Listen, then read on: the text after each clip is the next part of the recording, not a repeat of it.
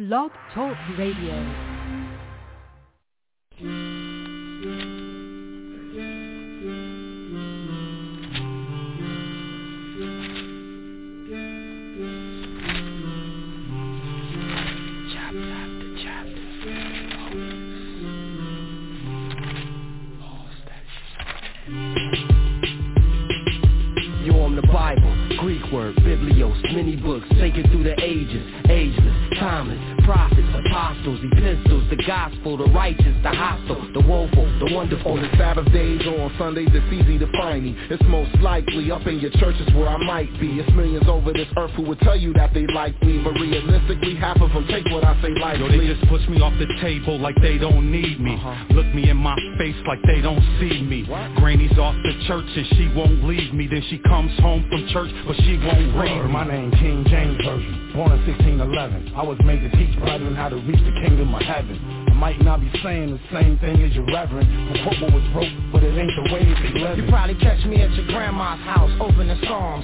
I was like your grandpa's spouse, over and on. You catch me in a small jailhouse, over in Guam. I speak about the hotel from nowhere to come. Now travel through my pages, learn about the ancients. Life and death is in me, but some don't wanna hear me. Misuse me to conquer many lands. Many men have been slaves for who I am. The saints' blood on their hands. Governments attempted to get rid of me and still trying. Society refused to listen to me and still dying. I give counsel to disciples out here still grinding. Remind them that the place they wanna be is still Yo, I'm the bookshelf missionary.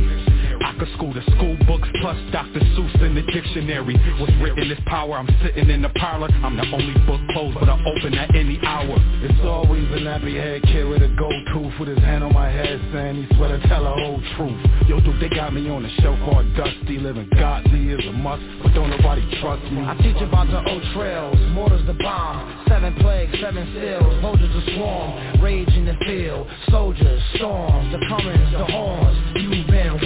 A lot of preachers want me on their team just to make a profit When all I want to do is give you words of the sacred prophets So my creators can see believers making progress. I warn them of the dangers in loving material objects. Open me up, pray to the God of all men The God of Jacob, Isaac, the God of Abraham. May open up his plan why he came as a man. Got twelve and spread his truth to every nation through the land. Yo, we kicked it, you was once sober But you won't show my name Cause when your friends came You keep turning my front over What's this on my back? Use me as a cup coaster Come closer, let me do my job like I'm supposed Yo, to bro, it's 66 books in me, good and plenty. But up north they rip out pages to puff Cincy. But the saints study intensely, cause it's riches in me. But to the wicked I ain't worth a And you penny. can run around wildin', looking in the sky Or you can read me, choose life or die Who's right but I, man, a tooth for an eye now the fire's gonna fry. I'm the Bible, the Bible. I hold the keys to survival. I'm here to strengthen God's saints And the warn is I'm the Bible, the Bible. I'm telling you stop serving these idols. Ain't no other God, the Lord holding that title. I'm the Bible, the Bible. Original holy scrolls Comfort lonely souls with the oracles of the moral I'm the Bible, the Bible. I'm trying to save many men, but any who pretend His kingdom they won't be getting there I'm the number one selling book of all time. I done made billions.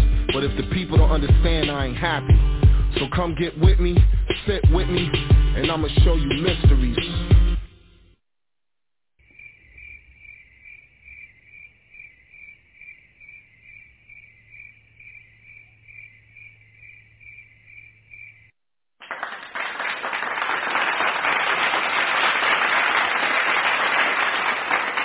Shalom, shalom, shalom, shalom, shalom. Baba good morning.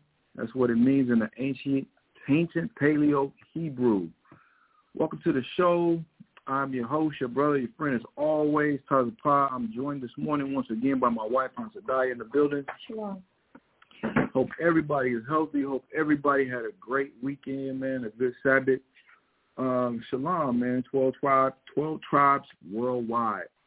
Want to send shouts out to our brother school here in San Antonio, um, uh, and um, VA, in Rochester, in H Town. Uh, the brothers out in ABQ, and uh, shouts out to the brother Copper Cobb down in Guatemala. Oh man, I apologize, y'all. I'm starting the show a little later um, than expected, or than I had wanted to. Um, had some business to take care of this morning. But uh, here we are, man. Here we are. Here we are. So um, let's dive right into it. If it's your first time tuning into the show, I do about uh, an hour um, of current events, news, things of that nature. Uh, Talk Power Soapbox is what I should call it. Um, I'm not going to do that much this morning for lack of time. So uh, let's dive right into it. Let's get Matthew chapter 6 and verse 9. After this manner, therefore, pray ye, Our Father, which art in heaven, hallowed be thy name. Thy kingdom come. Thy will be done in earth as it is in heaven. Give us this day our daily bread, and forgive us our debts as we forgive our debtors. And lead us not into temptation, but deliver us from evil. For thine is the kingdom and the power and the glory forever. Amen. So, brothers and sisters, this, sisters, this is the prayer we should be sending up on a daily to be delivered, to get up out of this place. That's what uh, true salvation is. The Most High's kingdom coming on earth as it is in heaven. And we, the whole globe, starting with the Israelites, us, so-called uh, blacks, Hispanics, and Native Americans, in rulership and being the example for the world to keep the law, statutes, and commandments. This is what we need to be praying for on a daily, y'all. Now let's get Psalm chapter 118 and verse 24. This is the day which the Lord hath made. We will rejoice and be glad in it. So good or bad, happy or sad, the Most High brought you to it. He's definitely going to bring you through it, and you'll come out better on the other side because of it. So this is what we need to keep in mind when we get them crappy days thrown at us, man.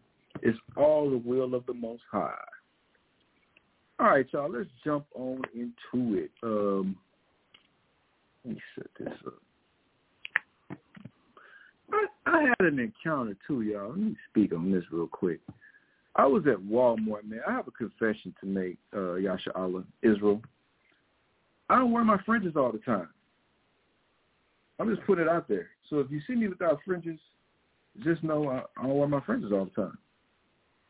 And I'm bringing this up to say uh, I was at Walmart, uh, what was it, Sunday, and I seen a brother going in. He had his fringes on, and I said, Shalom. And the brother, he said, without even, you know, flinching, he said, Shalom. And then he took did a second take, and he looked at me like, did you say what's up to me, or did you say Shalom? I said, bro, I said Shalom. I was like, oh, okay, brother. Where your fringes at? that was the first thing he said. Where your friends is at? And I'm like, brother, I ain't got them on today. And the brother, he quoted the scripture, uh, Numbers chapter 15, verse 38, about us uh, requiring or having to wear fringes on the daily. He quoted the scripture, threw the scripture at me, and I'm like, you know, I know the scripture, and I'm I'm not going to be combative with this brother because I'm just glad to see another Israelite at the stove. That's my mindset, as it is always when I see Israel anywhere I go, man.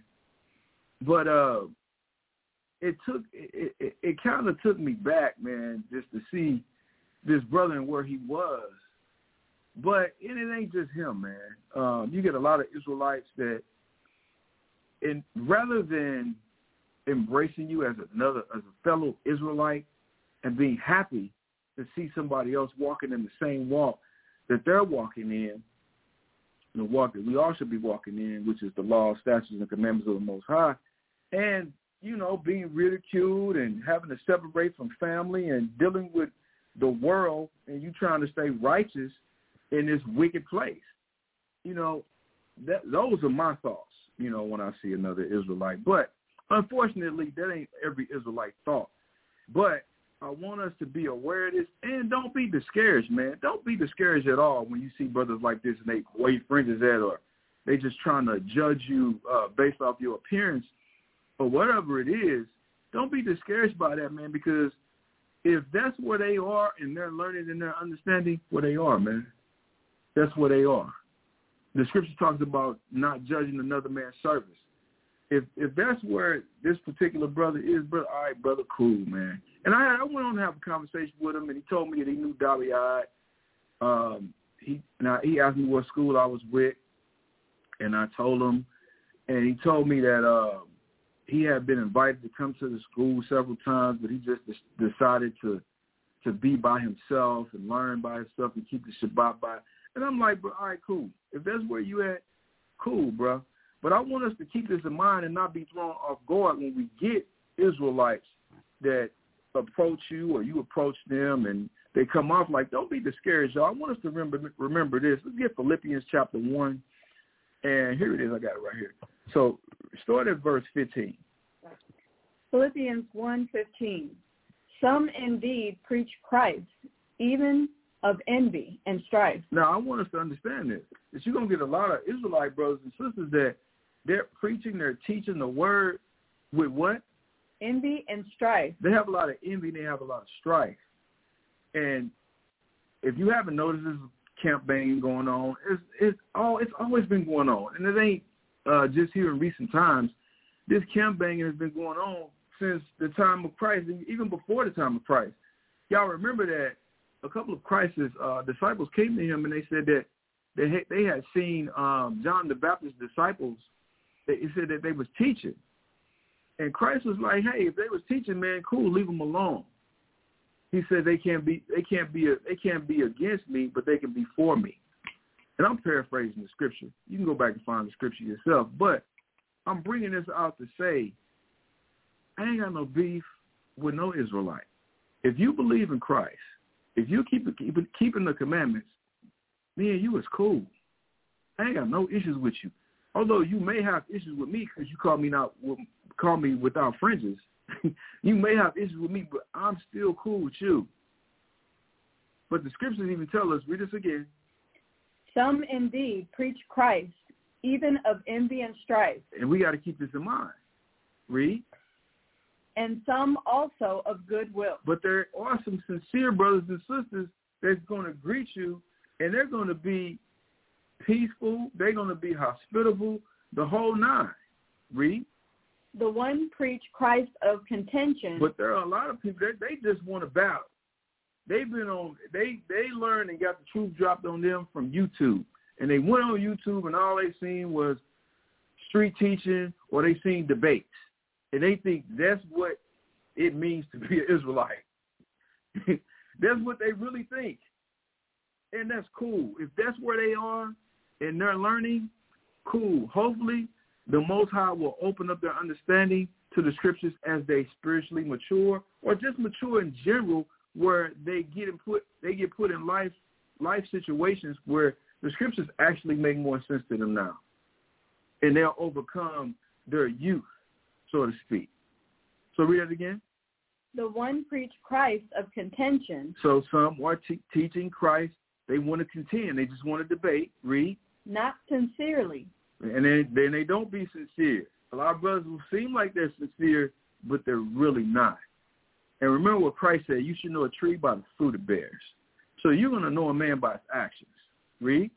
Supposing to add affliction to my bond. And, and this is this is where the contention comes in because they're supposed to be happy to see another fellow Israelite and greet them and be hospitable, hospitable, but instead they're trying to add more affliction to what you're already dealing with. You're already dealing with your family. You're already dealing with your job. You're already dealing with people in your household, maybe your wife or your husband. You're already dealing with that. Now you get running to these Israelites. Now they banging on you too. But I thought we supposed to be Israel. I thought we was brothers. this is the mindset that you that you have when you encounter these particular type of people. But I'm telling you, brothers and sisters, it's all good. Don't let that ruin your day. Don't let that ruin your experience. Don't let that ruin you want to be an Israelite because you are an Israelite whether you want to accept it by blood, by nationality first and foremost. But don't let that ruin you because even though we have Israel that act like that, the scriptures are still relative. The scriptures are still true. Christ is still black. we still the Jews. He only died for us the scriptures are still true, no matter how some brothers and sisters come off. That's why the scripture says study so that study to show thyself approved. We truly have to do that, y'all. Because the Most High is the ultimate judge. Uh, so I just wanted to get that out, y'all. Also, I wanted to do this. So last week, I covered some stuff about Kevin Hart and these fake Egyptians coming against him for a statement that he made about the Egyptians not being Africans, not being black, which is the most idiotic thing I ever heard. But not so much so when it's coming from fake Egyptians. And let me explain, because I covered this a little bit last week. And I, I don't know how I looked over this. Sometimes I'll be going too fast, y'all, and I apologize. But I want to d- definitely cover this um, in a more thorough fashion. So let's get um, Esther chapter 11 and verse 1 in the Apocrypha. So this is this is the rest of Esther chapter 11 and verse 1. The Bible is truly, truly, truly, truly, truly a history book, y'all. First and foremost, we have to remember this. You got it? Yes. Read. In the fourth year of the reign of Ptolemy. The reign of who? Ptolemy. The reign of Ptolemy, which is from the, the Ptolemaic dynasty. Read. And Cleopatra. And who? Cleopatra. Which was his sister. Read. Josephus, who said he was a priest and Levite, and Ptolemy, son, his son, brought this epistle of Purim. Right, of Purim. So this is dealing with the story of Esther and the brothers that they named later on. These are Israelites who took on Greek names. All right, I want us to understand this. Now, it talked about Ptolemy and his sister Cleopatra in the I'm sorry, Cleopatra in the opening statement of this precept. So let's get that out of off the internet. Go to the website now. And let's read who Ptolemy was. This is important, y'all. Ptolemaic dynasty, sometimes referred to as the Lagid dynasty, was a Macedonian Greek royal dynasty which ruled the. Uh, it was a what? Macedonian Greek. Macedonian Greek. All right, I want us to understand this. When you talk about the Macedonians, or the Greeks by nation. I ain't talking about placement, but by nation, by uh, genetics, by genealogy. These are Edomites. These are white people. I've did countless shows to show this. So the, this was a white dynasty. All right? Read. It was a Macedonian Greek royal dynasty which ruled the Ptolemaic kingdom in ancient Egypt. They ruled where? the Ptolemaic kingdom in ancient Egypt. So these were white folks in Egypt. All right? So these Egyptians that came against Kevin Hart, these are their descendants. But this is how they got there. Because they ruled ancient Egypt. These white people. Read. During the Hellenistic period. And during the Hellenistic period, was, was which was ushered in under Alexander the Great around 333 BC, when he Hellenized the known living world which he had just conquered. Now, to be Hellenized means to be like the Greeks. That's what it basically means. So Hellenized, the Hellenists, when you see that word mentioned, it's synonymous with being Greek. So all Greek ideology, all Greek um, gods and goddesses, all Greek everything, food, style of dress, the whole nine. Read. During the Hellenistic period, their rule lasted for 275 years from 305 to 30 BC. So you had a white presence in Egypt for how long? From 305 to 30 BC. Right, roughly 275 years you had Edomites set up in Egypt in a black in a black country. I hope y'all get this. Read.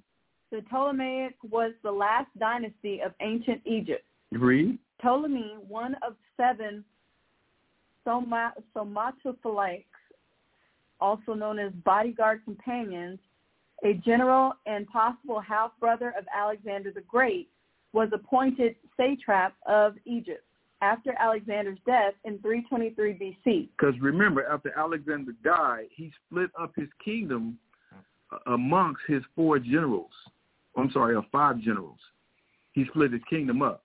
And Ptolemy, he got the reign in Egypt. Read. In 305 BC, he declared himself Pharaoh Ptolemy I, later known as Soter, meaning savior. The Egyptians soon accepted the Ptolemies as the successors to the pharaohs of independent Egypt. Now read that part again. The Egyptians. The Egyptians, the original Egyptians that were in that land, they did what? Soon accepted the Ptolemies as the successors to the pharaohs of independent Egypt. They they accepted the Ptolemies. Instead of having pharaohs, they had Ptolemies now. They didn't have a choice. That's what it, it doesn't mention because some of us believe or think that colonialism is new. No, colonialism is very old. This is what Esau has done around the globe. Everywhere he went, he brought his ideologies, his custom, he forced it on people. They took Egypt by force. There wasn't no peaceful transition. Remember when Alexander came into power, and y'all go back and watch the movie Alexander. All of the nations that he came up against and the nations that came up against him, this dude was conquering. When you conquer the known living world, you conquer the people. You put them under your rulership and authority. So they had no choice but to accept the the um, the, the, the Ptolemies instead of the the Egyptians uh, pharaohs.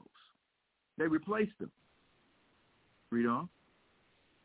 Ptolemy's family ruled Egypt until the Roman conquest of 30 BC. Like the early dynasties. So it says that they ruled until the Romans eventually kicked them out of power.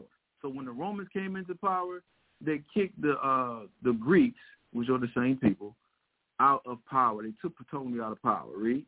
Like the earlier dynasties of ancient Egypt, the Ptolemaic dynasty practiced inbreeding, including sibling marriage. And they did. This is what they did. Mm-hmm. And it wasn't just them, because you, you can look at the uh, Rothschilds and other uh, famous white families, and this is how they keep they keep their bloodline pure. They do inbreeding or incest. Talking about some inbreeding, trying to make it sound more uh, palatable to the, the palate. No, it's incest. Read. But this did not start in earliest in earnest until nearly a century into the dynasty's history.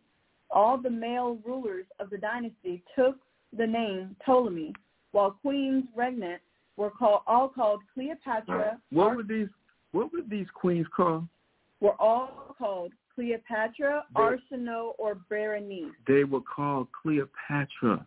Now, I want to focus on Cleopatra because, according to the conscious community and many other unlearned people, they're under the impression that Cleopatra was black, including the late departed, what's the comedian's name?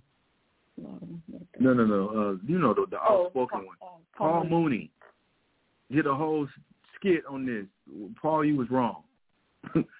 Cleopatra was a white woman. There's never been a black Cleopatra.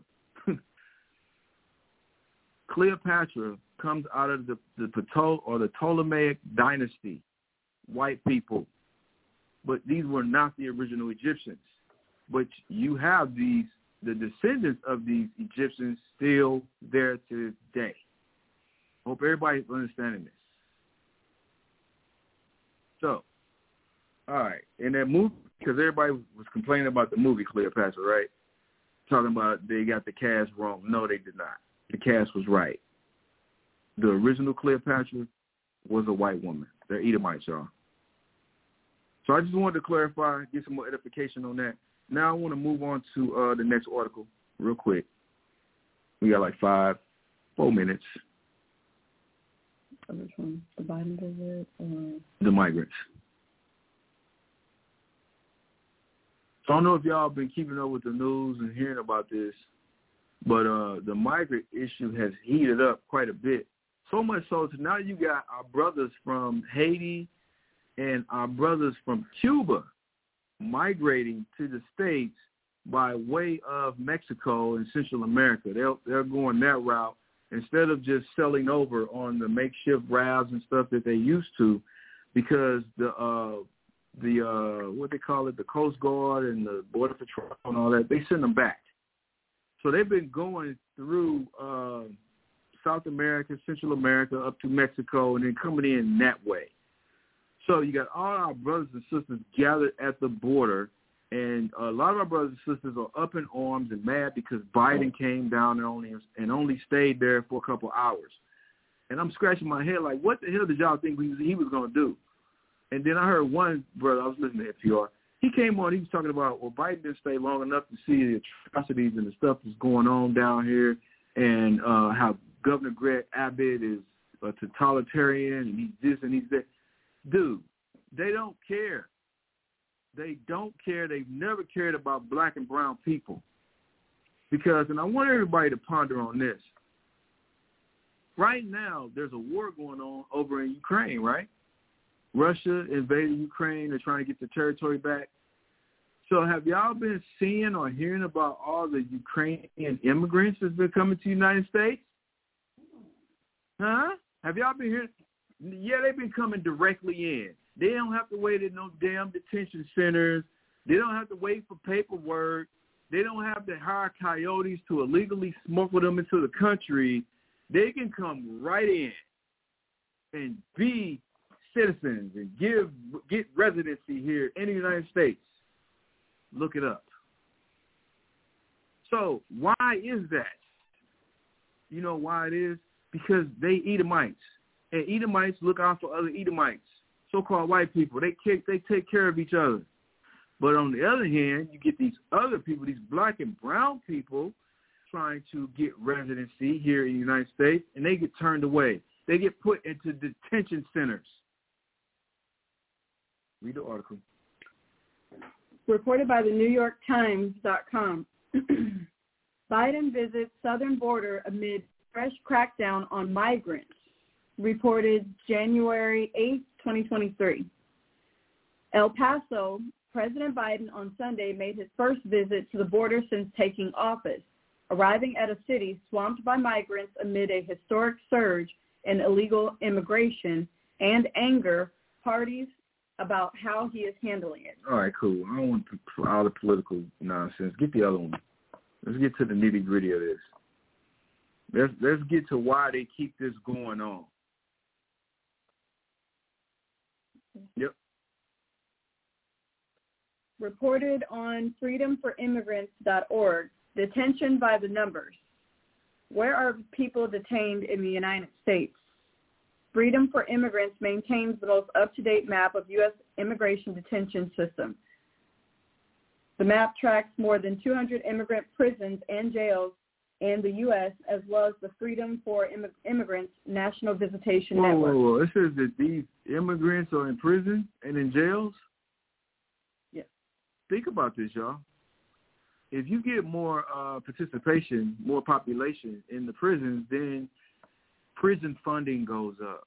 Then they have to build more prisons. There's money in prisons, y'all. Read the next one. Which states detain the most immigrants? According to federal government data from April 2019, Texas, 14,481, Louisiana, 4,415, Arizona, 4,405, California, 4,353, and Georgia, 3,719 are the top five states with the largest number of people in U.S. immigration detention per day. Per day. That's a lot of people, y'all. Read the next one. According to federal government data, over 70% of people are no, held. Jump, jump right here.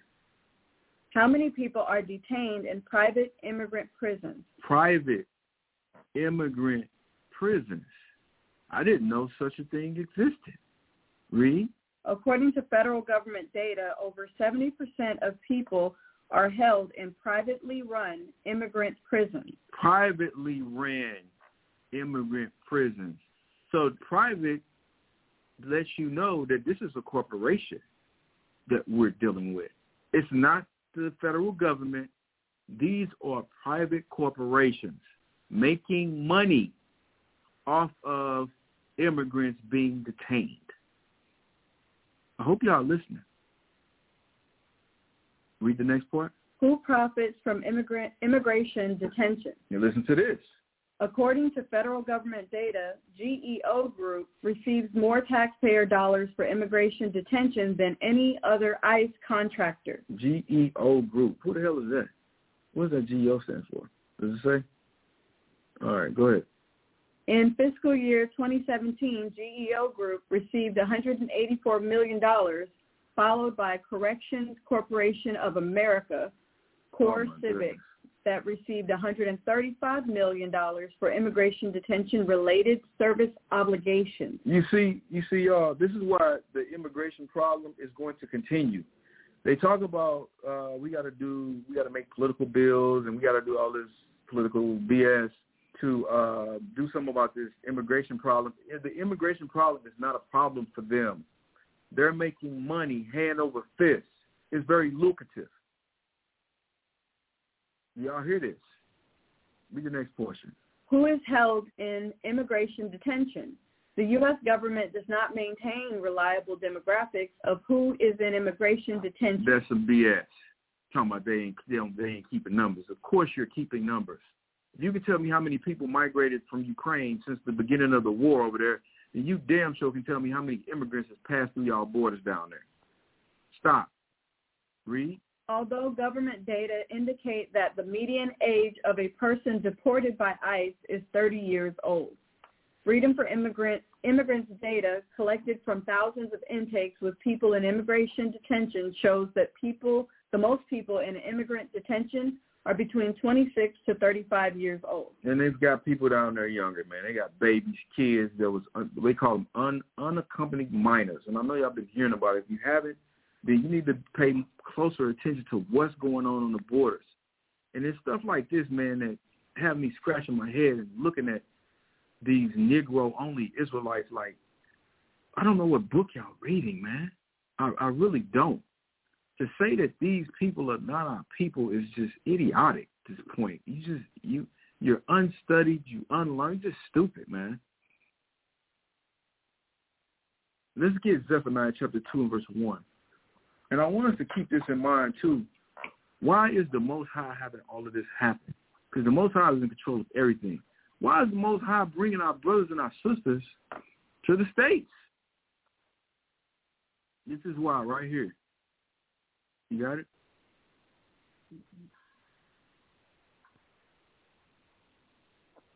Yes, y'all, these are our brothers and sisters. And I'm going to continue uh, with the class to further prove that these are our brothers and sisters. Um, the class title, uh, Never Wax Pale, uh, the 10 Tribes, Part 2. And we got a lot, lot of reading to do. Uh, it's going to be very informative. And you got that? Yes. Zephaniah 2 and 1. Gather yourselves together. This is why the Most High is bringing all our brothers and sisters from not just uh, South and Central America and Mexico. The Most High is bringing our brothers all the way from Cuba, all the way from Haiti. And I don't know if y'all keeping up with the news that's going on in, in Haiti. It's getting so bad between our brothers and sisters, and they are related. And I'm talking about the tribe of Levi and the tribe of Simeon. So y'all know them as Haitians and people from Dominican Dominican Republic. So the Dominicans are now killing Haitians. They're killing Haitians because they're not Dominicans. And basically it's colorism, y'all. So they're going so far with it to where even if you were you're Haitian and your kids were born on on the other side of the, the river, because the river that separate, separates the two countries, if your kids were born in the Dominican Republic and you're Haitian, they sending them across the bridge on the other side saying, no, you ain't Dominican, you're Haitian. That's the hatred that they got going on over there. Orchestrated by you know who, who always got his damn hand in the the uh the oppression uh pot, the discrimination pot, the the killing pot, the so called white man. But the reason the Most High is having all of us gather together, read this again. Gather yourselves together, yea, gather together, O nation not desired. And this is the thing me and Michelle talk about often, man. in order for the Israelites to truly gather together as a nation and as a people, because this is how we're going to be delivered, because this is how we came into captivity as a nation and as a people, the Most High has to force it. We're not going to willingly be brothers and sisters and come together and unify. That ain't going to happen. The one thing we good at is not unifying. We good at being niggas. We good at being separatists. And this country has taught us that very well, as well as I'm, we got to take responsibility responsibility for ourselves also. This spirit has been in us. I should say more correctly, this country has nurtured that spirit of independence. But the Most High is having all this happen so we can gather together, O nation not desired. And who's much more, who's more undesirable than us? Name a nation that is really undesirable as us. I can't think of one because they'll embrace the Chinese people. They like Chinese food and they like the culture and the karate. They'll embrace the Japanese for the same thing, their food and their culture and economics and all that stuff. They'll embrace, even the Arabs they'll embrace. They'll embrace them. Even though they, they say they terrorists, Taliban, whatever, they'll still embrace them. But who is the nation they will not embrace? The nation they have now on the border, kids and all, telling us to go back to our countries which they destabilized. They destabilized these countries and made them corrupt. And then they get mad at the people trying to leave the corruption that you made, trying to come into your country. Who are the undesirable people, man? It is definitely black and brown people.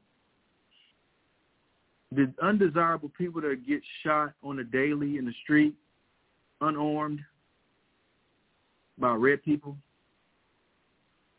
The people that just get, what is it, profiled on a daily, racial profiling. We are the undesirables the the the UDs. Read the part again. Gather yourselves together, yea, gather together, O nation not desired. Read. Before the decree brings forth. Why is the Most High bringing us together? Before the decree brings forth. Before the decree comes that it's a wrap. It's time for Yahawashi to come back, who the world knows is Christ, and deliver us before the destruction. Read before the day pass as the chaff, before the fierce anger of the Lord come upon you, before the day of the Lord's anger come upon you. Before his anger comes, because the Most High is still angry at us, and a lot of us going to get judgment for that. But the reason the Most High is putting us together, because like the scripture says, the things that have been is that we shall be. It says, and there is no new thing under the sun, y'all. Like the Most High had us gather in Egypt in Goshen, which was like a little suburb or something of Egypt. He had all of us gathered there, but don't get it twisted. it was not by choice, because the first, I think, two plagues hit everybody, even us, hit the Egyptians and the Israelites. But then the Israelites that were gathered together in Goshen, nothing happened to them so what you think happened to the other Israelites? Oh, ain't nothing happening to y'all over there. We coming over there. Not by choice, though. They were trying to get away from those damn plagues. It's no different than what's going on now. The Most High is gathering all of us together in one place so we can watch him work, y'all. So we can see his miracles. So we can see him cripple this place just the same way he crippled Egypt. I want us to keep this in mind. All right, y'all. I'm transitioning over now to Never Wax Pale, the Ten Tribes, Part Two. So last week um, we established we went to Second Ezra chapter 13 to the Aztec. Uh, let's do yeah a little bit of a recap. Let's get the book started in the West. We start with the water for this book, man. This book is fire, man. So let's go to the Star in the West and let's do page 18 page 19 and page 20.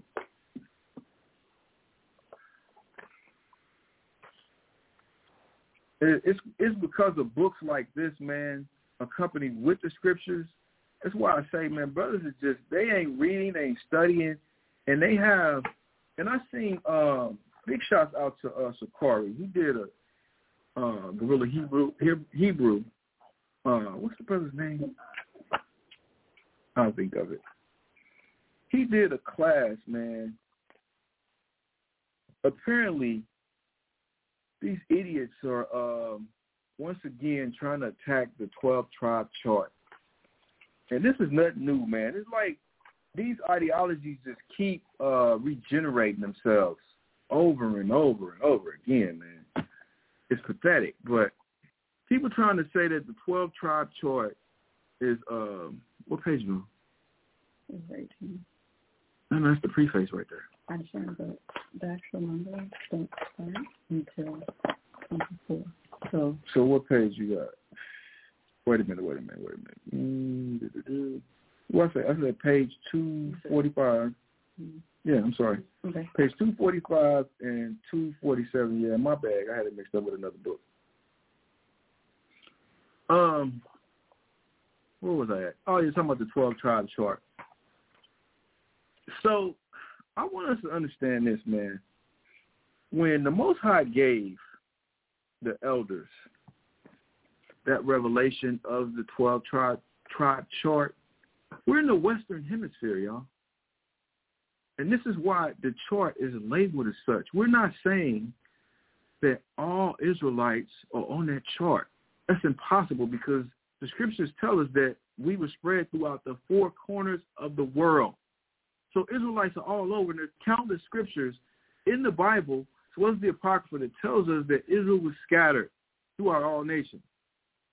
But that revelation that was given to those brothers, Baruch Yahushua, blessed be the Most High, blessed be Christ, for giving those brothers that revelation to put that chart together so that we in the Western Hemisphere would know how that pertains to us that's why when you look at it, you have only nations, or I ain't gonna say nations, but people from the Western Hemisphere, all compiling of one nation, which is the nation of Israel. So no, the 12 tribe chart does not list all the Israelites in the whole world. I hope nobody's thinking that. We that chart was made from a Western Hemisphere perspective but it's very accurate, biblically and secularly. Am I saying that word right? Secularly. Yes, secularly. Say it again. Secularly. Say it louder so they can hear you say it. Secularly. All right. Meaning from other sources than the Bible. History books, which we're about to read right now. You got the page for me? Star in the West, page 245 and first that of Spanish authors, and here proper allowance must be made for the prevailing intentions of the first Spanish visitors in their coming to America, which with some few exceptions were principally from the most covetous desires of amassing wealth. I believe we read this last week. So they came here just to get wealth. Read on. And obtaining immense riches at all risks and by every means. Also, it must be remembered how few concern how few concern themselves about the religious state of the natives. So they weren't concerned with the origin or the history of the people that was already here when they got here that they was robbing and stealing and killing from. Read. If they could but get their property, neither did they give themselves any trouble to know their history, their origin, customs, or future expectations, but their gold, their silver, their lands, and their furs were the whole objects of their attention. Mm-hmm. We thank God there were some favorable exceptions. The learned world are by this time pretty well acquainted with the degree of confidence that ought to be put in the Spanish historians in general. Now, when he said exceptions, there were exceptions to the rule, like this brother who wrote this book. Who's the author of this book? Elias Boudinot. So he was an exception to the rule. Also, uh, Ivan Van Sertima, who wrote They Came Before Columbus. Um, Ronald Sanders which wrote, and Mashab, I forgot about this book. How could I? This book is so fire. Lost Tribes and Promised Lands by Ronald Sanders. Um, the Origins of American Racism. Also, The Aztec. Weird sneeze. Uh, by uh, Fray Diego Durant. And there are many other books, man. Sapar got, he's like, I should have had him over. Sapar's, Sapar's like the expert when it comes to nine and a half. But these are the exceptions. Read on. Further than their accounts are confirmed and supported by after labors of historians of character among other nations. Few of them conversed with the natives in such a manner as to gain their confidence or obtain any intimate knowledge of their customs and manners. They weren't concerned. And this, this is definitely Esau. Esau don't care about your custom and all. All they want is your riches. Later on, they'll dabble a little bit into your culture because they are no people. They have no culture and no heritage. There are no people. Really, they are. They what is Edomite culture? They don't have none. It's everybody else's culture. So after they got your money and your land and your wealth, then they'll they'll do a little soul searching and see how empty they are and see they don't have a purpose or a cause in life. So they'll dabble into your culture because the other nations they had different gods and different deities. And we we always had the most high. And we would dabble off into that nonsense, which made the most high angry and which is why one of the main reasons we're in captivity now. But read on. With any tolerable degree of certainty they did not treat them as friends, but as the most inveterate enemies, and despised, hated, and murdered them without remorse or compunction in return for their kindness and respect, excuse their own ignorance, and to cast a mantle over their most shocking, barbar- barbarous, cool, and premeditated murders. So they try to cover it up just like they're trying to cover it up now, talking about critical race theory and trying to outlaw it from being taught in schools, which is the real history. Real? They artfully described them as an abominable swarm of idolatrous cannibals. And this is what they call us, idolatrous cannibals. cannibals.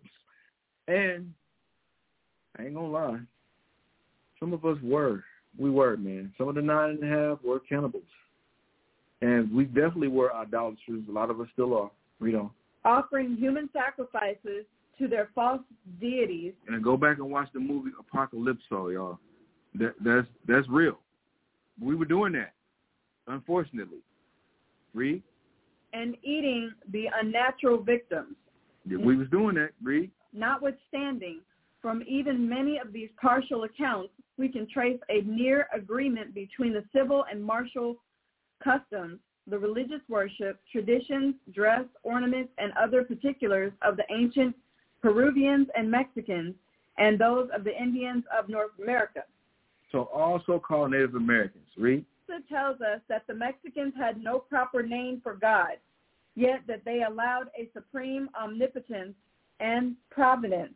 His capacity was not sufficient to discover the former. However, so, so Acosta, he did, he only took he only took it for face value. He looked at us, he just made an assumption, and he went on. He didn't dig deeper, is what the author's saying. Read. However, the latter means that very being and agrees with the religious opinion of their North American brethren. Lopez de Gomara tells us that the Americans were so devout as to offer to the sun and earth a small quantity of every kind of meat and drink. And when it says the Americans, it's talking about the natives, the people that were already here. Read. A, a, a small quantity of every kind of meat and drink before any of themselves tasted of it, and that they sacrificed a part of their corn, fruits, etc., in like manner. So it's talking about us doing these sacrifices daily. Read. Is not this a confused Spanish account of the imitation of the Jewish daily sacrifice? He said, man, this sounds like the Jewish or the Israelite daily sacrifice. Read. Which we have, which we have before seen are more northern Indians in the constant habit, habit of offering to the Supreme Holy Spirit of fire, whom they invoke in their sacred song of Y Ho Hiwa, a loudly ascribe and loudly ascribe to him Hallelujah for his continued goodness to them. Read that part again. This is the last part over here. Song of Y Ho Hiwa and loudly Y ascribe O oh, He Y or Yahweh. Read and loudly ascribe to him Hallelujah for his continued goodness to them. or Hallelujah. Or y'all know it as Hallelujah. So this is what the brothers and sisters were saying as they were offering these sacrifices. Now let's go to Numbers chapter 28 and start at verse 1. Let's see what this brother was talking about. He said, man, this sounds like the daily sacrifice. He said of the Jew or the Jewish people, it's the daily sacrifice of the Israelites. All right? Numbers chapter 28, verse 1.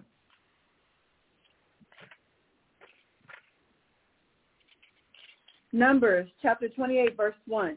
And the Lord spake unto Moses, saying, Command the children of Israel, and say unto them, My offering and my bread for my sacrifices made by fire, for a sweet savor unto me, shall ye observe to offer unto me in their due season. So these are the sacrifices, read. And thou shalt say unto them, This is the offering made by fire which ye shall offer unto the Lord. Two lambs of the first year without spot, day by day, for a continual burnt offering. So when he says day by day, this is the daily sacrifice that the brother was talking about in the book we just read. I hope y'all seeing this. Read. The one lamb shalt thou offer in the morning, and the other lamb shalt thou offer at even, and a tenth part of an ephah of flour for a meat offering mingled with the fourth part of a hin of beaten oil. It is a continual burnt offering which was ordained in Mount Sinai for a sweet savor. A continual burnt offering. This is the daily sacrifice. Because remember, the dude said in the book that these Native Americans that were encountered were doing this. Where did they get it from? This is before we had the 1611 King James or any other Bible. They were already doing this. What verse you in? a sacrifice made by fire unto the Lord. And the drink offering thereof shall be the fourth part of an hin for the one lamb. In the holy place shalt thou cause the strong wine to be poured unto the Lord for a drink offering, I'm reading the verse 8. including it. Yeah, you read, stop at verse 8, yeah. And the and the other lamb shalt thou offer at even as the meat offering of the morning, and as the drink offering thereof thou shalt offer it a sacrifice made by fire of a sweet savor unto the Lord. This is what the brother brother just broke down in the book A Star in the West. Now, let's go to the book The Aztec. This is by Diego Durant. Um, I think I got his name right. The Aztecs by Fray Diego Duran. Let's see. Page uh, four. Four. Now listen to his account. Read. The Indians have traditions regarding a great man So the Indians, the Na- Native Americans, read. after suffering many afflictions and persecutions on the part of his countrymen, gathered the multitude of his followers and pers- persuaded them to flee from that persecution to a land where they could live in peace. Having made himself leader of those people, he went to the seashore and moved the water with a rod that he carried in his hand. Then the sea opened, and he and his followers went through. And the enemies, seeing this opening made, went behind him. But the waters returned to their place. What does this sound like to y'all? This is Moses is talking about. This is the story of Exodus. But he said that the Indians, the, the so-called Native Americans, they gave him this story. Read on. And the pursuers were never heard of again. Mm-hmm. What clearer proof need we that these people were Jews than the story of the flight from Egypt, wherein Moses moved the waters with his rod, the sea opened, and a path appeared, and after Pharaoh followed with his army, God returned the sea to its place, all the enemy being drowned, then drowned in the deep. If the previous account were not convincing enough, I should like to tell about another event that the Indians claim happened on their long migration. So he's like, oh, that story wasn't good enough for you? I got another story. Want to hear it? Here it goes. While they were camped by some hills, a frightful earthquake occurred. The earth opened and swallowed certain evil men in an, an occurrence which filled the other people with dread. Having seen the painting of this event, I was reminded of the book of Numbers, where it, was, where it is told how the earth opened her mouth and swallowed up Korah and Dathan and Abiram. Now, hold this and let's go there. Let's go to Numbers chapter 16, verse 34. How these so-called savages getting all these biblical historical accounts dead on? Remind you, is before we had the 1611. Mm-hmm. Read. Numbers 1634. And all Israel that were round about them fled at the cry of them, for they said, Lest the earth swallow us up also. And there came out a fire from the Lord and consumed the 250 men that offered incense. So this is a, this was the earthquake that killed Korah and Dathan and then the fire came down. I believe it killed the Reubenites. What verse you in? I'm 37. All right, cool. Let's go uh, back to the Aztec. We're going to finish reading that paragraph.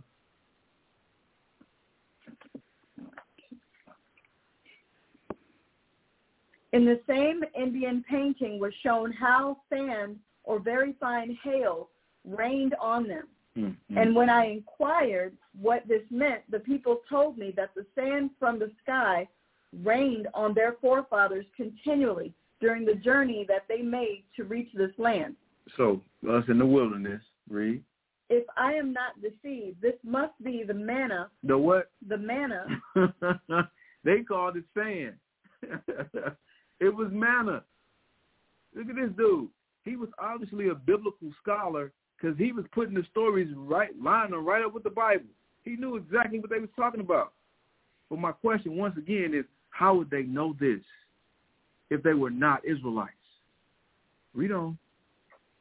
This must be the manna with which God sustained the Jews in the desert, as chapter 16 of Exodus relates. The first words in Genesis are, in the beginning, God created the heavens and the earth. In this way, an aged man from Cholula, about a hundred years old, began to describe their origins to me. This man, who from sheer age walked bent over toward the earth, was quite learned in ancient traditions. When I begged him to enlighten me about some details to put into this history, he asked me what I wanted him to narrate. I realized I had found an old and learned person. So he was a hundred. He like, what you want me to narrate narrate to you? He was like, man, I can go anywhere with this. Now I want you to jump over to page fourteen. Same book, page fourteen.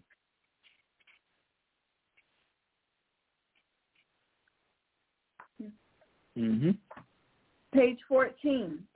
In the year 1193, after the birth of our Redeemer, Jesus Christ, the Aztec nation, nation reached this land.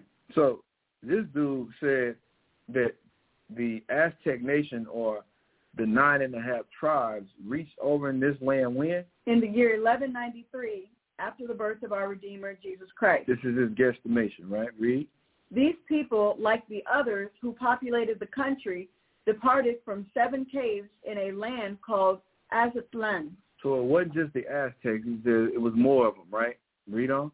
This name could mean whiteness or palace of the herons. Mm-hmm. Because of this, the people were called Aztecs, which means people of whiteness. So they were called the Aztecs, and he said that this name could mean people of white whiteness. Read. They were also called Mexican or Mexicans. In honor of the priest and lord who guided them, whose name was Metzi. Hold on, wait a minute. Yeah, you didn't read this part. Oh, did you? Yeah, I can read it again.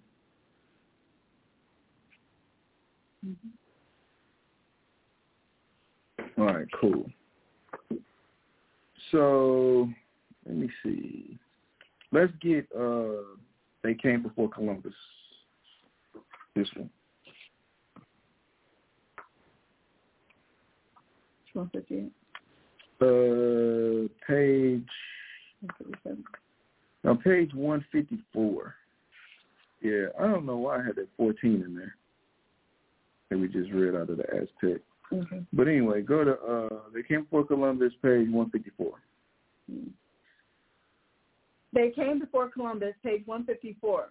They started out from the author too that one. yes. Uh, this is by Ivan van Sertima. Mhm. They started out from the red seaport of Ezion Geber, proceeded down along the coast, east coast of Africa, rounded the Cape, sailed up. Now, hold on. The they that he's talking about, he's talking about the Africans, uh, well, who he thinks is Africans, but these are actually Israelites, y'all. Read on. sailed up along the west coast and entered the Mediterranean through the Straits of Gibraltar, returning thus to Egypt. The round trip took them three years. So what they basically did is they did a loop around Africa to see if they could do it. Now jump there. Page 155. There were 11 Negroid colossi in all found in the Olmec world. So they says there was 11 what? 11 Negroid colossi. Colossi is a big statue, y'all. It's a big statue of of of a head. So this is what it's talking about, and in particular, um, matter of fact, it's gonna say, read on. Four of these dominated the La Venta site. Against these massive figures was one major Mediterranean-type Caucasoid. The Mediterranean figure with a beard is seven feet in height, carved on a stele, which he shares with a headless companion. This is a flat representation. Matter of fact, I'm sorry. Bear with me, y'all. Bear with me. I'm trying to get my thoughts together and get my notes together. Also, so go back to um, read that again from the top. There were 11 Negroid colossi, colossi in all. So it was 11 Negroid, meaning black. These statues, these huge statues, were black statues. This is where we get the Olmecs from. The Olmec, you know, them big heads that's found down in Central South America and Mexico, and those heads are black people. Read on. Dominated the La Venta site. So it says that they dominated the La Venta. Now I got that pulled up. Read this right here. From Wikipedia, La Venta. La Venta is a pre-Columbian archaeological site of So when it says pre-Columbian, before Columbus. And remember, this book is titled what? What's the title of the book again? They came before Columbus. They came before Columbus, the African presence in ancient America by Ivan van Sertima. Right. And when he says African, once again, he's talking about Israelites, y'all. Read on in the um this right here. La Venta is a pre-Columbian archaeological site of the Olmec civilization located in the present-day Mexican state of Tabasco. Some of have been moved to the museum Museo de la Venta. All right. So these artifacts were left. They're still there. They're in museums. So these big black heads are in museums. This goes right along with what the brothers talk about in this book. Read on. Pick up from the book. Okay, from they came before Columbus, continued. Against these massive figures was one major Mediterranean-type Caucasoid. The Mediterranean figure So this Caucasoid. So it's the picture of the big, big black statues, big black people. Then they had a picture of white people. All right. I want to Pay attention to this, or a statue of white people. Read. The Mediterranean figure with a beard is seven feet in height and carved on a seal, which he shares with a headless companion. This is a flat representation or drawing, whereas the Negroid heads are full-bodied, realistic sculptures of great size, nearly 10 times larger than life. Do people build monuments and altars and oracles to slaves? Which you, you, you hear what he's saying. Read it again. Do people build monuments and altars and oracles to slaves which surpass in significance, size, and number those representing their masters? He's asking a question. Read. Here is no attempt whatever to perceive the relationship created by the historical realities of the period. All we have, in spite of a revolutionary pre-Columbian find, is a reactionary post-Columbian reflex. Black man found standing beside white man. Relationship? Black man obviously servant or captive or slave. This is what their assumption of what the statue means. you know? White man obviously master. History in this conception has not changed one whit. No, it has not. 676 BC, AD 1976. Races and people seem frozen in an immemorial stance. No doubt. He's saying that this is society's placement of black people as as it pertains to white people. We always are the slaves or the servants. We even portrayed that way in all the movies, most of them anyway. All right, from there, jump to page. Um, what page is that right there? That was 155. 157. First of all, the pyramids. They have a very long history in the Mediterranean world. We're talking about the pyramids right now, y'all. Read. The type found in America, the the step pyramid, may be traced to ancient Babylon and Egypt. He said that the pyramids. Come on, man. Can't make this stuff up. Read that again.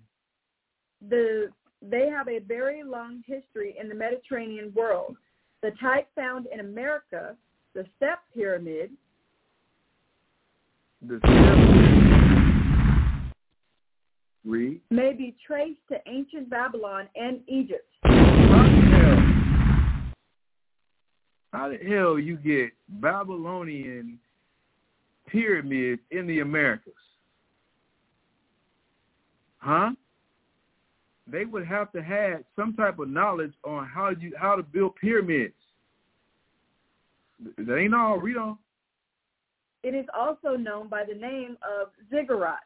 The ziggurat step pyramid or step temple is a distinctive, a type of religious architecture as a Chinese pagoda or a Mohammedan mosque.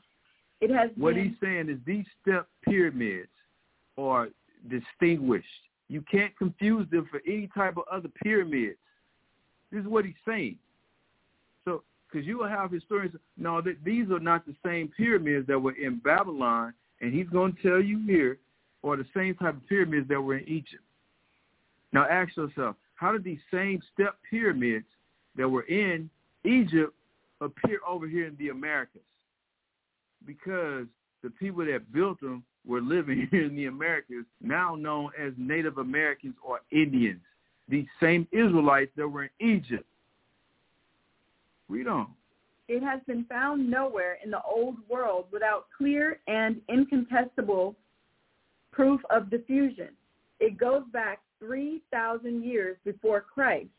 Among the most noted Egyptian step pyramids are the Pyramid of Djoser, of Djoser at Saqqara, 2750 BC, and the Pyramid of Medum, built for Pharaoh Sneferu, 2700 BC. There were no pyramids in America before the contact period, 800 to 680 BC. The very first American pyramid or stepped temple appears at La Venta. The, it appears where? At La Venta. Now, wh- where where is La Venta? Let's read this again.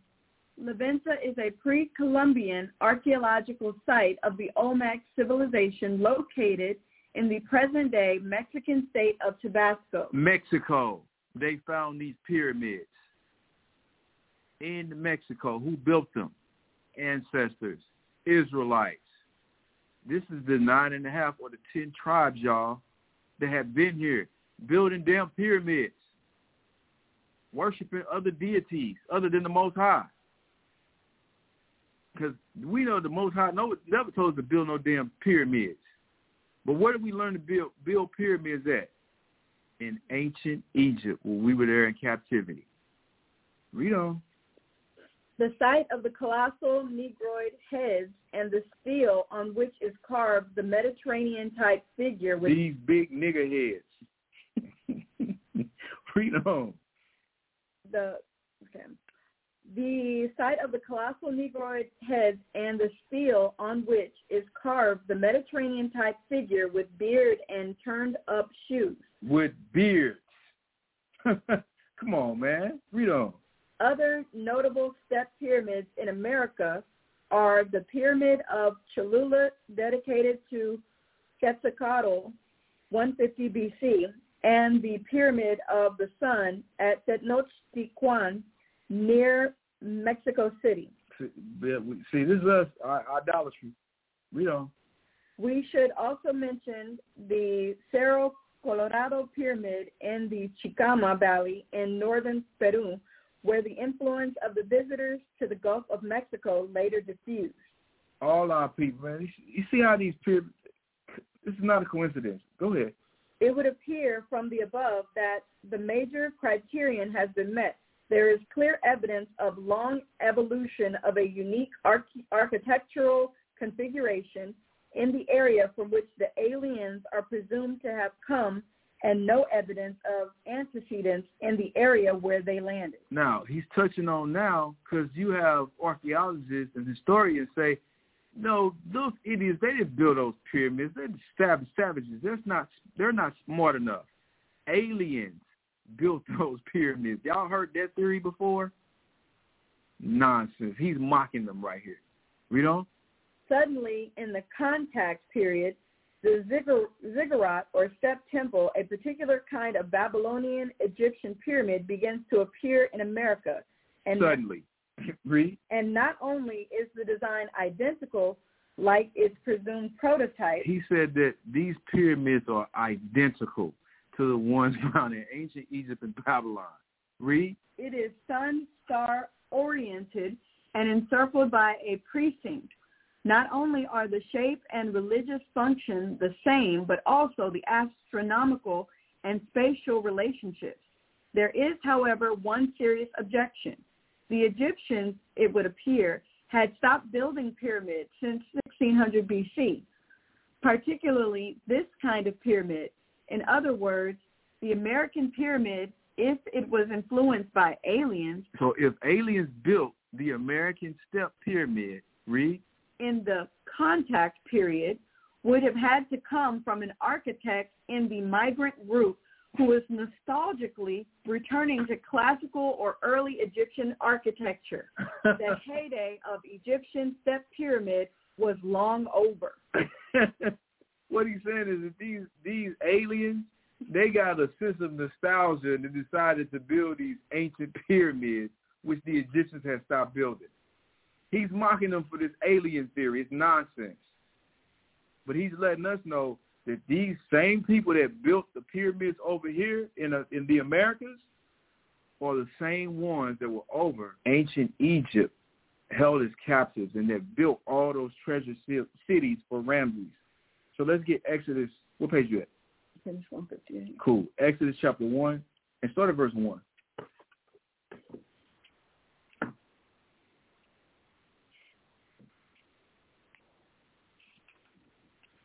They'll, they'll give any, anybody the credit. They'll give any other species credit, but it just cannot be you niggas. You niggas didn't create nothing. it could be aliens, fish people, um, whatever they could think of, man. It just was not you niggas. We at? Exodus 1 and 1. Read. Now these are the names of the children of Israel which came into Egypt. The children of Israel, read. Every man and his household came with Jacob. Mm-hmm. Reuben, Simeon, Levi, and Judah, Issachar, Zebulun, and Benjamin, Dan and Naphtali, Gad and Asher. And all the souls that came out of the loins of Jacob were 70 souls. Mm-hmm. For Joseph was in Egypt already. Mm-hmm. And Joseph died, and all his brethren, and all that generation. So one generation passed on, read. And the children of Israel were fruitful and well, increased. But it was more children of Israel. We didn't just die off right there. We were still there. Read. And the children of Israel were fruitful and increased abundantly. And we grew. Read on. We became a nation there in Egypt. Read. And multiplied and waxed exceeding mighty. Mm-hmm. And the land was filled with them. Mm-hmm. Now there arose up a new king over Egypt, which knew not Joseph. So we fell out of favor with the Egyptians. Read. And he said unto his people, Behold, the people of the children of Israel are more and mightier than we. Come on, let us deal wisely with them, lest they multiply, and it come to pass that when they are fallen out of any war, they join also unto our enemies and fight against us, mm-hmm. and so get them up out of the land.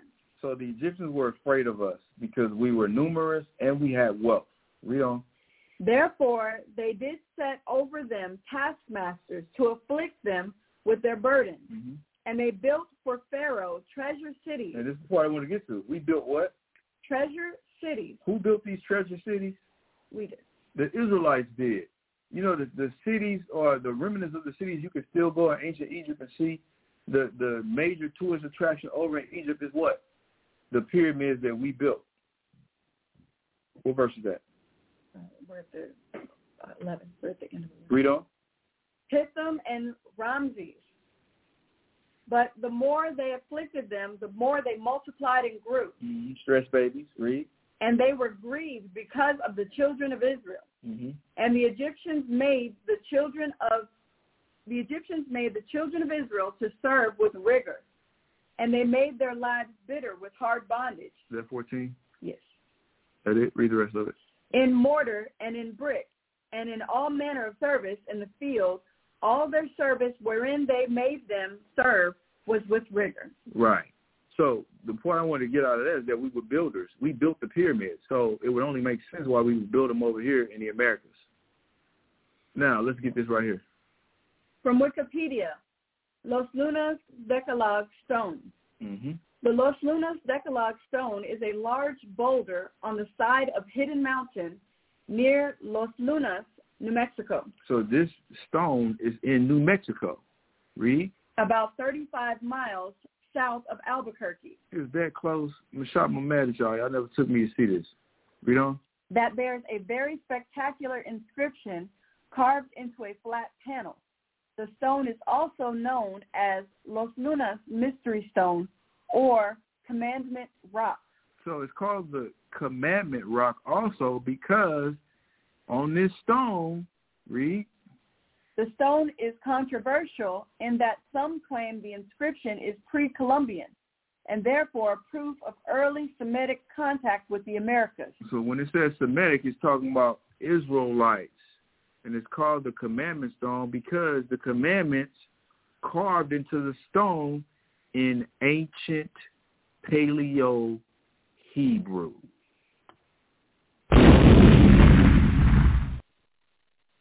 Read.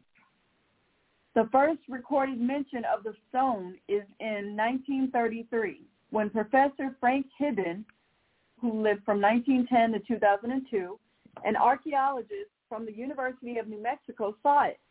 According to a 1996 interview, Hibben was convinced the inscription is ancient and thus authentic. He reported that he first saw the text in 1933. At the time, it was covered with lichen and patination and was hardly visible. He claimed he was taken to the site by a guide who claimed he had seen it as a boy back in the 1880s. However, Hibben's testimony is tainted by charges that in at least two separate incidents, he fabricated some or all of his archaeological data to support his pre-Clovis migration theory. See? You see how they do us? It could be anything but you niggas. You niggas are not God's chosen people. Read on. The reported 1880s date of discovery is important to those who believe that the stone is pre-Columbian. However, the Paleo-Hebrew script, which is closely related to the Phoenician script, was known to scholars by at least 1870, thus not precluding the possibility of a modern hoax. So they're trying to say that this stone is a hoax. Anything, man. Anything to say we ain't God's chosen people. Now let's go to this book, Lost Tribes and Promised Lands. Get page seventy-seven. Now I'm I'm only bringing I only bring the brought the Los Lunas stone out to show the mountain of evidence to support all the other evidence that I've been bringing out, man. It's like you got so much evidence. You arguing that we ain't the Israelites, that the so-called Native Americans are not the, the 10 tribes or nine and a half tribes, it's just stupid. It's without merit. Which one are you at? Sorry. Mm-hmm. Okay. From Lost Tribes and Promised Lands, The Origins of American Racism by Ronald Sanders. Mm-hmm. Page 77. A striking element in Columbus's geographical religiosity is his intense and abiding interest in the fourth or second book of Esdras. So it says that Columbus was inter- interested in the second book of Esdras. We got this out of uh, what was the other book we had? No, Con- Conquest of America. Same thing. So all of these, all of this information is is all lining up, and you notice these authors they'll quote each other. Read. The two apocryphal books of Esdras purport to be additional writings by and about the Old Testament Ezra.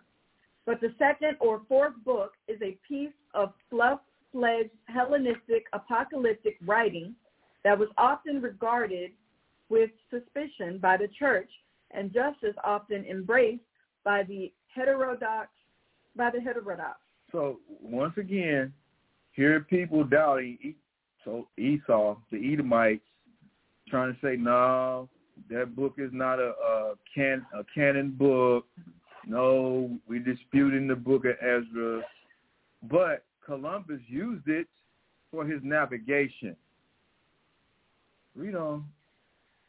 Augustine had been given had given guarded approval to Esdras' prophetic claims, and much was always to be made of this by the latter's defenders, including Columbus. In the marginal notes to Columbus's copy of d'Ailly is a relatively lengthy discourse on 2nd Ezra 642, which reads, Upon the third day thou didst command that the waters should be gathered up in the seventh part of the earth. Six parts thou hast dried up and kept them to the intent that of these some, being planted of God and tilled, might serve thee. And we already got that. We got the same thing out of Conquest of America. Read on. Esdras is the Greek form of the name, and it is the form used instead of Ezra in the Vulgate, where Nehemiah is the second book of Esdras. This is why Esdras, the first and second of the English Apocrypha, are often referred to in Romance countries as the third and fourth books of Esdras we shall use the English enumeration. Right. So in case y'all didn't know, this is why uh, it's called um, Ezra, and the spelling is different in the Apocrypha, but it's still talking about the same Ezra that's in the Bible. Mm-hmm. This was often to be cited by Columbus, who argued that since only one-seventh of the world was water, a good deal more dry land than yet was known remained to be discovered overseas. See, he used it, so it must be a reliable source of information. If he found the Americas, he didn't found and discover anything because the people were already here, but he made it to the Americas based off the book of Second Ezra. So it must have some validity to it, right? Read. But Columbus seems to have found more in Esdras than just this geographical argument.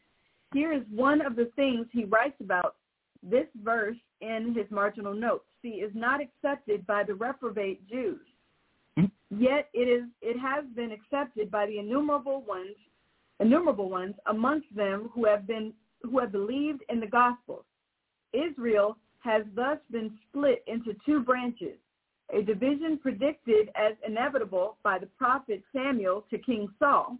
Now, it's talking about several things here. It's talking about the split of the kingdom, and it's also talking about uh, Jews who didn't believe in Christ and Jews that did believe in Christ. So Israelites that believed in Yahawashi, Israelites that didn't. Read. The reprobate Jews themselves hold Esdras, that is, the Old Testament Ezra, as a canonical authority. So they say it's a canonical book. Read. This suddenly this, this sudden display of interest in Jewish matters is startling and weighs considerably in favor of the argument that Columbus was a new Christian. What it clearly does, at any rate, is establish a racial viewpoint on the Judeo-Christian tradition that is rather unprecedented, though certainly in keeping with the spirit of the times. For the assertion is that there are now two kinds of Jews in the world. Those who have seen the light of Christian revelation. So those that believe in Christ. And those who have not. And those that didn't believe in Christ. It's no different than that's all you read throughout the whole New Testament. Read on. But that even the former, baptized though they may be, still are Jews. Indeed, the reference to Samuel's prophecy establishes a parallel with the divided kingdom of the Old Testament and thereby gives to the new Christians the role of the southern kingdom of Judah as the keeper of the great tradition. So you had northern kingdom, southern kingdom, like I explained this earlier in the um, segments of this class. The southern kingdom was Judah, Benjamin, and some Levites. And then you had the northern kingdom, which featured all the rest of the tribes. Read. But if that is the case, then what is the role of the rest of the Christian world, non-Jewish in descent? Right. So he said, what's the role of the rest of the Christian world, non-Jewish? So what he's saying is, where do we fit in at? Y'all don't. That's the answer to that question. Read on. The ethnocentrism here is extreme. So the ethnocentrism, what's the big word? Ethnocentrism. Which basically means uh, priority or authority or my race is better than yours. That's basically what it means. Chosen people. Read. Along with this racial Christianity is an idea of revelation that places the mythical Esdras right at the center. For the note is saying that the acceptance of the apocryphal Esdras as valid prophecy is what distinguishes the new Christians from the reprobate Jews. So look at this, y'all. It's a lot of political jargon going on here. What they're trying to do, remember they call in this segment, he called Esdras mythical. Because what they're trying to do is dis- discount uh, Second Esdras, his scriptures, because of all the archaeology and the, and the history that lines up with it that proves that we're the true chosen people of God. Like I said, man, they go through relentless efforts to hide who we are. Read on. Okay. Uh, reprobate Jews who reject him, even though they regard the Old Testament Ezra, the same person in Columbus's eyes, as canonical authority. In other words, to repudiate the vision of the apocryphal Esdras is as if to repudiate the Jehovah of the prophets, and presumably the result will be the same. What he's saying is, if you want to say that Esdras is fake, and you don't accept Ezra, then you're basically saying that you don't accept the Most High. That's what he's saying. Read. The rabbinical Jews of Spain, the note seems to imply, are to be the lost tribes of modern times. One wonders whether this note was written before or after the expulsion of the Jews in 1492. So you did have Israelites all throughout Spain and we were put out in 1492, which coincidentally, coincidentally, is the age of conquest, and and when Columbus started his voyage for the Americas. Hey, Michelle, you got me going to. I guess you got me going to twelve thirty. Cause you started. No, no. Okay. So keep going. But meanwhile, the apocryphal Esdras, by the way, a book of special importance to many new Christians, has a good deal to say about the original lost tribes, and this could not have passed lightly under Columbus's somewhat mystical gaze. Hmm. Col- meaning Columbus caught this. When he read the book, he caught it. Read. Surely he saw special meanings for his own times and for himself in this passage in 2nd Ezra 13, through, uh, 2 through 5. And lo, there arose a wind from the sea, that it moved all the waves thereof. And I beheld, and lo, that man waxed strong with the thousands of heaven. And when he turned his countenance to look, all the things trembled that were seen under him. And he's quoting Second Ezra, chapter 13. Read on. And whensoever the voice went out of his mouth, all they burned that heard his voice, Mm-hmm. like as the earth faileth when it feeleth the fire. And after this I beheld, and lo, there was gathered together a multitude of men out of number from the four winds of the of the heaven to subdue that the man that came out of the sea. Mm-hmm. But this warlike multitude is subdued by the man from the sea, and then another multitude, a peaceable one, comes to him, whereof some were glad, some were sorry, some of them were bound, and others some brought of them that were offered. Talking about us, the Israelites, read. That is, brought him slaves from their midst. How could the exaltedly visionary Columbus not have seen an image of himself in this? So Columbus, arrogant as hell, seeing himself as the man that came out the water. No, it ain't talking about you, fool. It's talking about Yahawashi. It's talking about Christ, not you. Read. certainly after his voyages of American discovery, but perhaps even earlier after making some voyages to the Guinea coast during his young years in Portugal. If Columbus did indeed glimpse himself in the role of the man from the sea, then Esdras' identification of the peaceable multitude takes on special significance. Mm.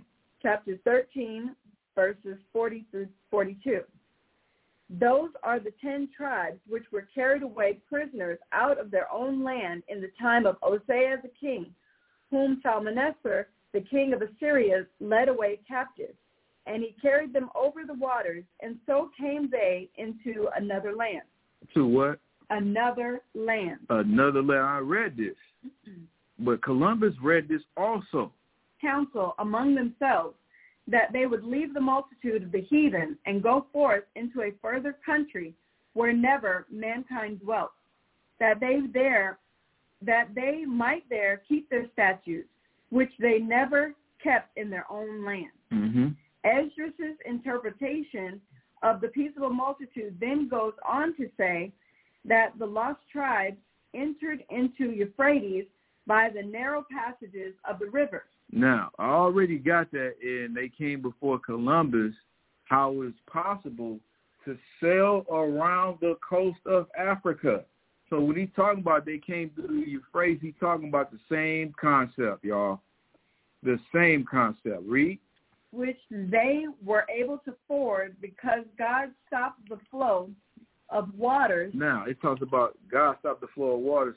Support had a book, and we covered this before too, where it talked about how the ocean has different uh pockets. I forgot exactly what they were called.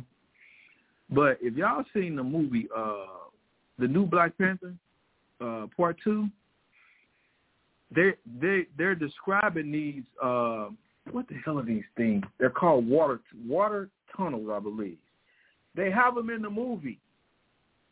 That that ain't Hollywood. That ain't made up, y'all. That is actual.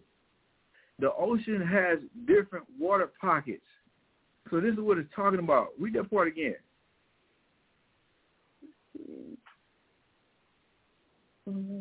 Waters for them, and then traveled another year and a No, no, the part about the Most High holding the waters. You might have to read up a little bit. Okay. Yes. Esdras' interpretation of the peaceable multitude then goes on to say that the lost tribes entered into Euphrates by the narrow passages of the river, which they were able to ford because God stopped the flow of waters for the them. Most High stopped the flow of waters. Once again, going into the different water pockets that the ocean has in them, that the different currents that take you into different directions. Read on. and then traveled another year and a half to a region called Arsares, evidently a Greek corruption of the Hebrew Aretz Ahares, Now listen to what what they're saying right here. Read that part again. and then traveled another year and a half to a region called Arsares, evidently a Greek corruption of the Hebrew Aretz Ahares, That's what it should be in the Apocrypha, but since the Apocrypha was written in Greek, it's pronounced that other word. And what does the word mean? another country. It means another country. I hope everybody sees this. And what is America? But another country. Remember, it was called the New World. Read. They were they were there they were to remain until the latter time. And now when they shall begin to come, the highest shall stay the springs of the stream again, that they may go through. Therefore sawest thou the multitude which we are already familiar with much of this terrain. As for the man from the sea, Esdras identifies him, chapter 13, verse 26, as he whom God the highest hath kept a great season, which by his own self shall deliver his creature. In other words, the Messiah, excuse me, in other words, the Messiah. Did Columbus have any messianic pretensions? no, he did not, because he thought it was talking about him. Now, grab that. Uh, they came before Columbus, and go back to page. Um, where was we at? One. Go back. No, go back to one fifty four. I want to deal with that one there, though, that paragraph we read earlier. They came before Columbus, the African presence in ancient America, page 154. Mm-hmm. They started out from the Red Sea, Red Seaport of Ezion Geber. Of, of where? Ezion Geber. Now, give me First Kings chapter nine, verse twenty six, when it says they. It's dealing with because it says they, and then it says uh, Ezron Ezron Gibber. That's where they started off at, right? So we're going to First Kings chapter nine, verse twenty six. First Kings 9 and 26. And King Solomon made a navy of ships. So King Solomon, who was king of the Israelites, this is during the time of Solomon, he made a navy of ships. Where at? In Ezion Geber. And where? Ezion Geber. Now hold this and read again what we just read. They came before Columbus. They started out from the Red Seaport of Ezion Geber. The day is talking about the Israelites, not no Africans. So the brother got his facts right. He just got the uh, cast wrong. Not Africans, but Israelites. Read on.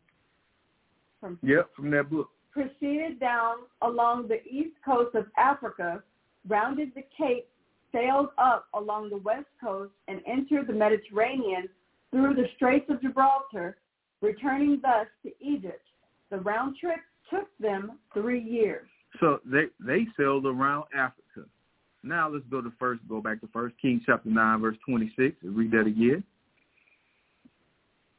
And Solomon made a navy of ships in Ezion Geber, which is beside Elos, on the shore of the Red Sea. And in- of the Red Sea. That's down by the damn Mediterranean. It's the same region, y'all. So Solomon had a navy that actually did sailing. they were familiar with sailing. They were familiar with the seas, the currents, navigation. They were Israelites. Yes. Oh, we going back to that. Where, where you at? Yeah. Keep reading. in the land of Edom. hmm And Hiram sent in the navy his servants, shipmen that had knowledge of the sea, with the servants of Solomon. So this Heron, uh, Heron dude, and I believe he was uh, Phoenician. I believe he was because the Phoenicians were uh, they were known for uh, their navigation. But I want to understand also that um, some of those Phoenicians, it was actually Israelites, y'all, through migration, through migration. But this Hiram dude, he had a bunch of Navy servants. Solomon had Navy servants. The point I'm trying to bring out is that we were familiar with sailing, y'all. Now, um, from there, stay in Kings, go to First Kings chapter 10 now, and read verse 11. First Kings 10, 11. And the navy also of Hiram that brought gold from Ophir, brought in from Ophir great plenty of almug trees and precious stones. And the king made of the almug trees pillars for the house of the Lord, and for the king's house harps also, and psalteries for singers. So once again, talking about the Navy, now jump to uh, verse 22, same chapter. For the king had at sea a navy of... King Solomon had at sea a navy of... Tarshish. Tarshish, talking about Spain. Read. With the navy of Hiram. Once in three years came the navy of Tarshish, uh, bringing gold and silver, ivory and apes and peacocks. So how often did they do this? Once in once in three years. Once in three years. Now let's go to Second Ezra chapter thirteen.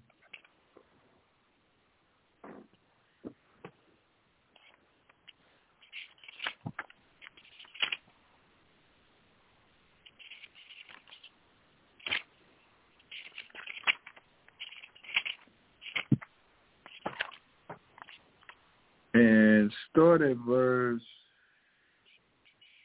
verse 40. Second Ezra chapter 13, verse 40 from the Apocrypha. Those are the ten tribes which were carried away prisoners out of their own land in the time of Hosea the king, whom Salmanessar, the king of Assyria, led away captive, and he carried them over the waters and so came they into another land. Read. But they took this counsel among themselves that they would leave the multitude of the heathen. So they would leave the other nations, read. And go forth into a further country where never mankind dwelt. So these are the same people that were familiar with sailing. So how they gonna leave and go into another country where no, no other man man dwell? It had to be by ship. Wasn't no planes back then wasn't no trains. They were going to sail. They knew navigation. Read. That they might there keep their statutes, which they never kept in their own land. Mm-hmm. And they entered into Euphrates by the narrow passages of the river. Mm-hmm. For the Most High then showed signs for them, mm-hmm. and held still the flood until they till they were passed over. Read. For through that country there was a great way to go. So it was a great way to go through that country, read. Namely, of a year and a half. How long was it going to take them to get there? A year and a half. About a year and a half. Now, are you still holding uh, 1 Kings ten twenty two? And and how and how did they know where they was going? And how did they know how long it was going to take unless they had took the journey before? This is how they knew. They they came up with the exact number of how long it's gonna take them to get there. Read this. First Kings ten twenty two. For the king had at sea a navy of Tarshish with the navy of Hiram. Once in three years came the navy of Tarshish, bringing once in three years. Three years. So it took them a year and a half to get over there, and it took them a year and a half to get back, which would give you a total of what? Three. Three years. So going back to second Esdras again, chapter 13, verse 45. For through that country there was a great way to go, namely of a year and a half. So they knew it was going to take them a year and a half to get over there from previous selling experience. Hmm. And Hold on, man. I gotta get this. What you gonna say?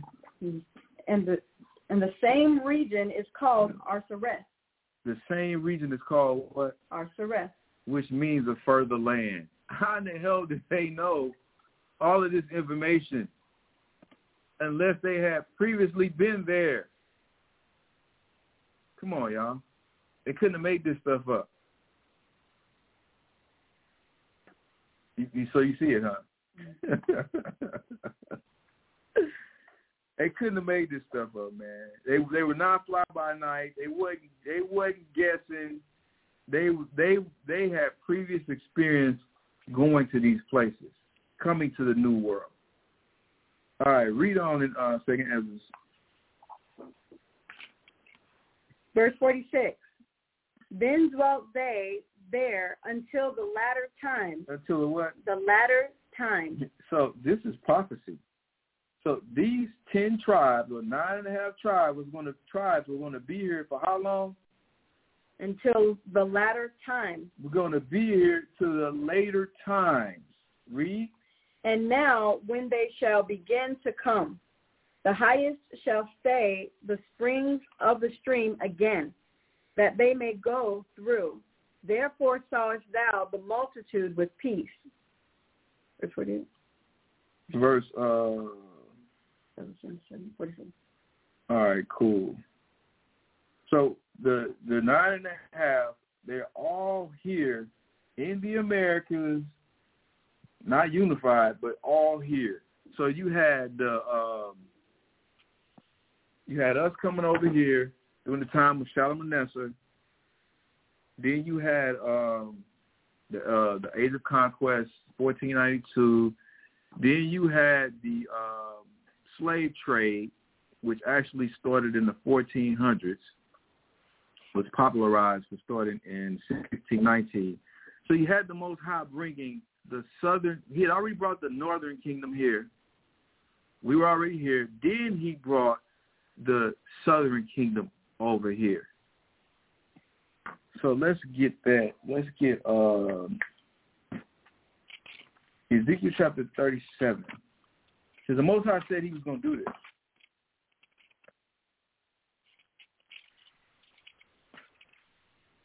So Ezekiel chapter 37 and start verse 1. Ezekiel 37 and 1. The hand of the Lord was upon me and carried me out in the spirit of the Lord and set me down in the midst of the valley, which was full of bones. Full of bones, read and caused me to pass by them round about. And behold, there were very many in the open valley, and lo, they were very dry. Mm-hmm. And he said unto me, Son of man, can these bones live? Mm-hmm. And I answered, O Lord God, thou knowest. So you know, read. Again he said unto me, Prophesy un- upon these bones, and say unto them, O ye dry bones, hear the word of the Lord. Mm-hmm. Thus saith the Lord God unto these bones, Behold, I will cause breath to enter into you, and ye shall live. Mm-hmm. And I will lay sinews upon you, and will bring up flesh upon you, and cover you with skin, and put breath in you, and ye shall live, and you shall know that I am the Lord. Mm-hmm.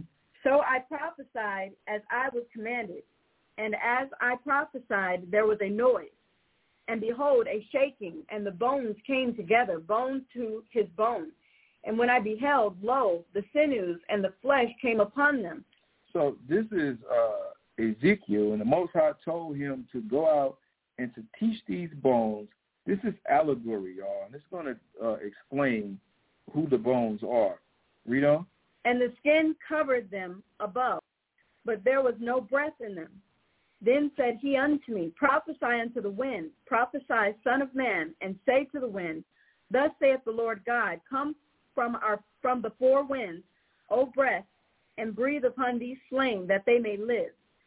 So I prophesied. So he's talking about the four winds. He's talking about the four corners of the world. Read. So I prophesied as he commanded me, and the breath came into them, and they lived and stood up upon their feet an exceeding great army. An exceeding great army. Read. Then he said unto me, Son of man, these bones are the whole house of Israel. Who are these bones? The whole house of Israel. These bones are the Israelites. They were once before dried and, and they were dead. is basically what he's saying. And we were dead until he prophesied unto us. Remember the breath he's talking about? He breathed into us. That was the word of the Most High. So hold this and let's jump and let's get um here's Wisdom of Solomon.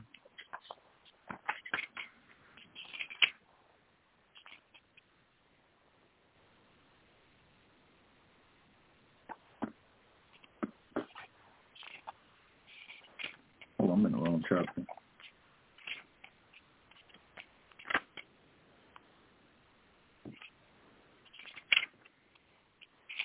Hold on, y'all.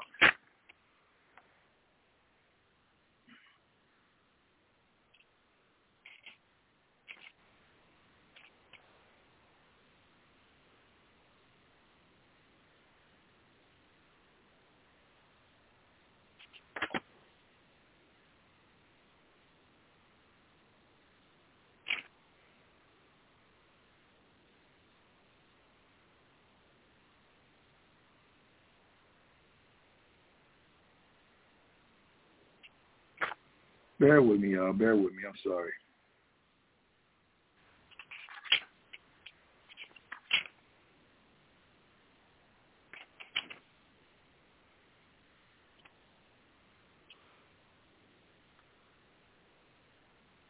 So it's Wisdom of Solomon chapter 7 and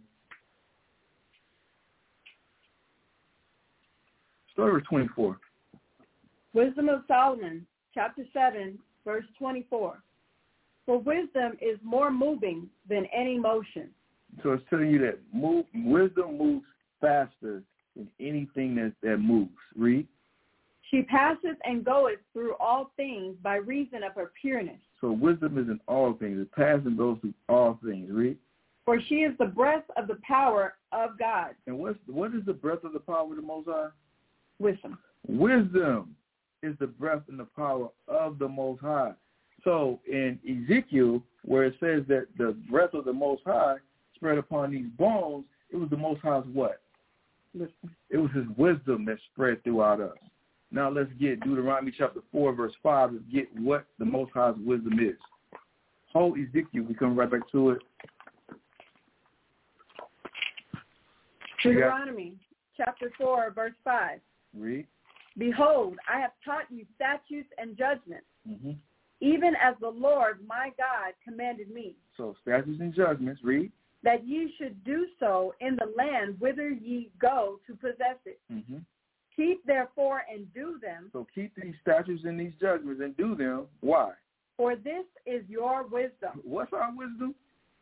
Statutes and judgments. The statutes and judgments of the Most High is our wisdom. Now remember what it said the, in the Apocrypha that wisdom was the breath of the Most High. So what did the Most High breathe into these bones in Ezekiel chapter 37 that they might live? His statutes and It was his statutes and his commandments. Hope everybody's seeing this. Let's go back to Ezekiel chapter 37 now.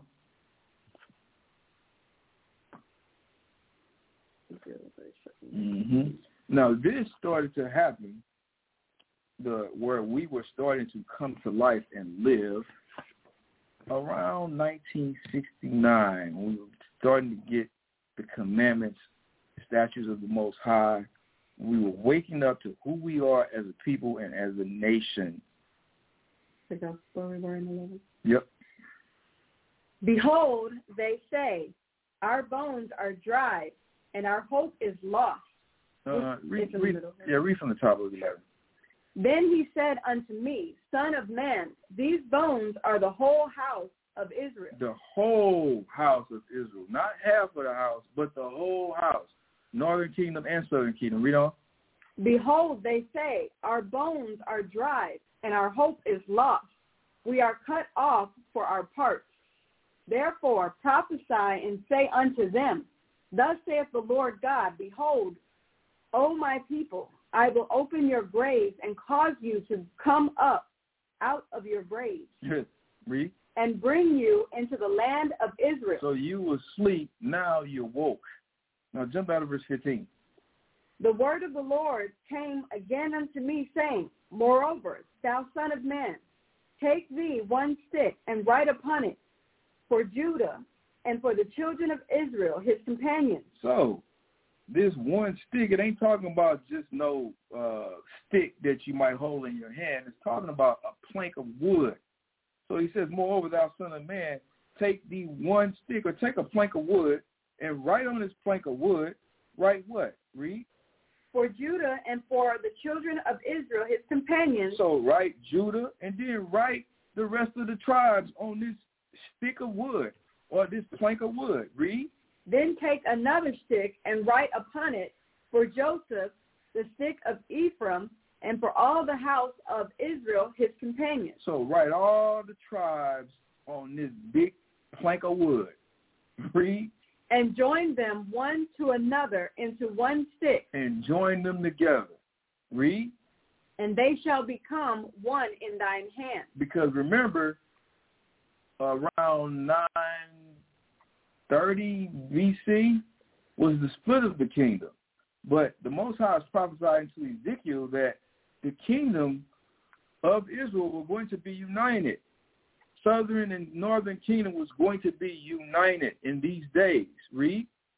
And when the children of thy people shall speak unto thee, When the children of Israel see this on a sign, the 12 tribe sign, so what these brothers did was biblical.